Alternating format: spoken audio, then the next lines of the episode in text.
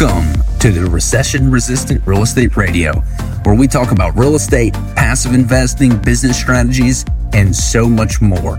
I'm your host, Brandon Cobb, CEO of HBG Capital. Now let's dive into today's episode.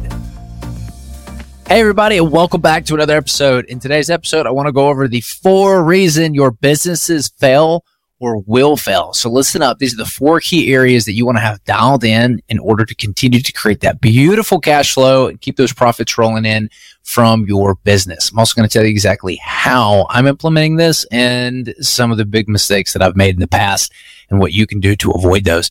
Uh, before we get started and jump in, if you get value from these episodes, do us a favor, leave us some reviews, throw us some love. If you uh, are interested in learning more about receiving passive income, straight to your bank account from real estate investments, head on over to our website, hbgcapital.net. That's hbgcapital.net. There you've got a ton of free educational content at your fingertips.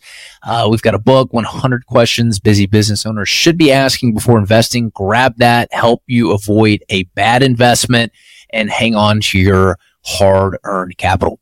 All right. So today I want to go over the four key areas that are the reason businesses fail Area number one is people. If you don't have the right people, doesn't matter what kind of business you have, your business is going to fail. I'll never forget. I, we hired a project manager for something and man, we did a great job interviewing. I mean, I, I would sit in on the interviews and this guy just had a charisma about him. Like he, like I loved him. Like everybody loved him. He was funny. He was charismatic. We flew him in town. He interviewed with us. We did like a ride along for the day. Really seemed like he knew his stuff and what he was doing. And so we hired him. You know, we, we paid, got him up here, paid for his moving expenses, got him all settled in. Man, we were super excited. And like the first three weeks, it became pretty clear he really didn't know what he was doing and it was not going to work out. He was, he was paying contractors whatever they wanted. Uh, he was basically just completely ignoring the budget. Uh, he would uh, promise certain things without getting approvals.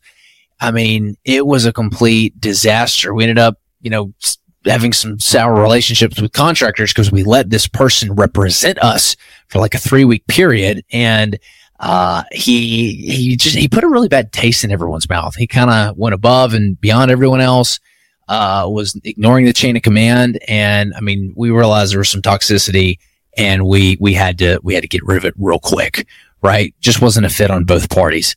And I'm glad I did that because had I not made the decision to part ways, then it would have probably scared off a lot of my A players. They wouldn't want to work here and it would have been even a bigger catastrophe. So people are, I honestly would argue the number one reason why people, uh, why businesses fail. Cause with the right team, man, you can do anything.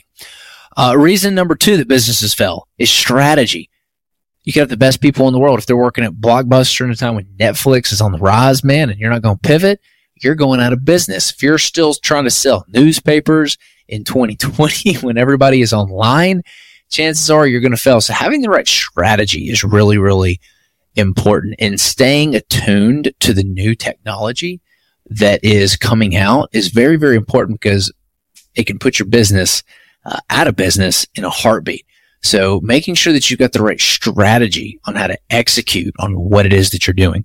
So third with which that we're going to talk about, third reason businesses fail is the execution piece of it. So you can have great people, you can have great strategy, and here's where the execution. Now, I argue that execution and people go hand in hand, but there's a certain amount of communication and information loss when you have a big conglomerate business running and all the different departments are, are trying to run and unify and get together and nobody likes meetings, but you need meetings to communicate, know what's going on so nothing gets dropped in the ball. This is where execution becomes very, very important. And this is, I can tell you, we, so we, we've made some wrong hires where, uh, we, I mean, honestly, I'll, it took too long to build some of the houses that we're building. I'm like, holy crap! Like our execution was really, really bad. Right? Like we should have been up and out of these houses in 10 uh, months. And it, mean, it's been as long as like 16, 17 months on some of these houses. Absolutely unacceptable because our execution was bad on it. We did not have some of the right people in the right places, the right accountability.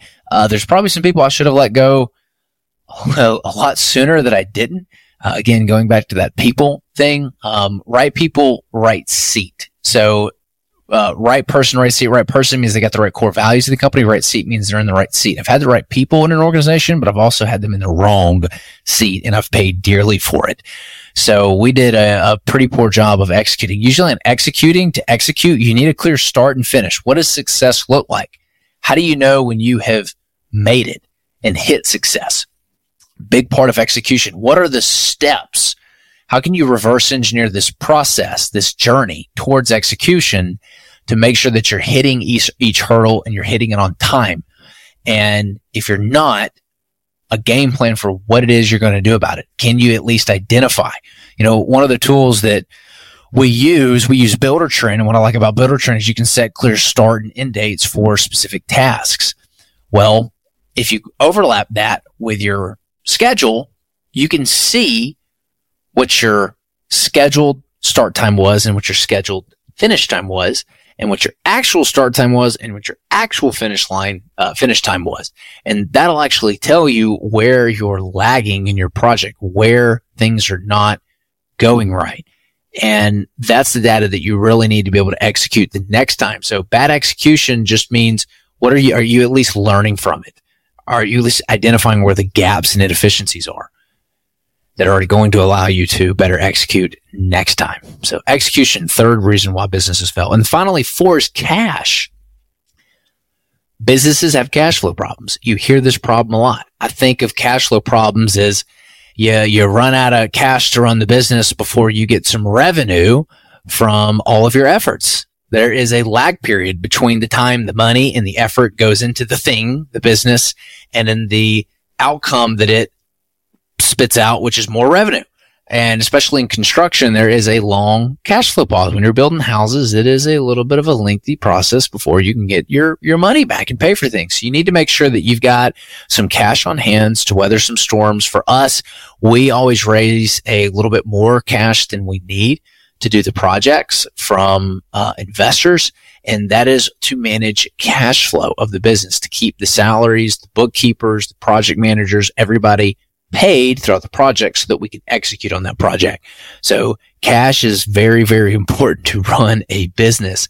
Um, this is why a lot of people will choose to bring on an investor just to start their business. This can be one of the riskiest investments because that cash is going to go into the business.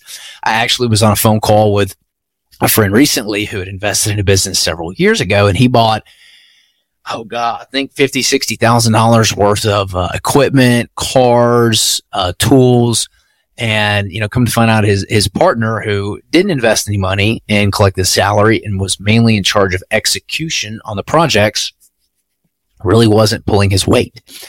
And so the investor lost pretty much all his money. It wasn't lost because I guess he could, he could resell the stuff, the tools and the, uh, the equipment, but he, he, he definitely lost some money uh, it wasn't worth what he paid for it. So it can be a very risky investment, but you've got to have cash to run a business. This is why it's very important. I'd say if anyone's definitely working to start a business or if you have started a business and you don't have lines of credit with your bank, pick a couple months out where you're doing really, really well and you don't need cash and go to the banks and get a line of credit. Before you quit your job, go to the bank and get a line of credit. You can do that. Your HELOC, something that you can access because I guarantee you're going to need it when things go awry. And things will go awry. It's just a matter of time. So those are the four things. Businesses fail because of people, strategy, execution, and cash. This is Brandon signing off. We'll see y'all next time.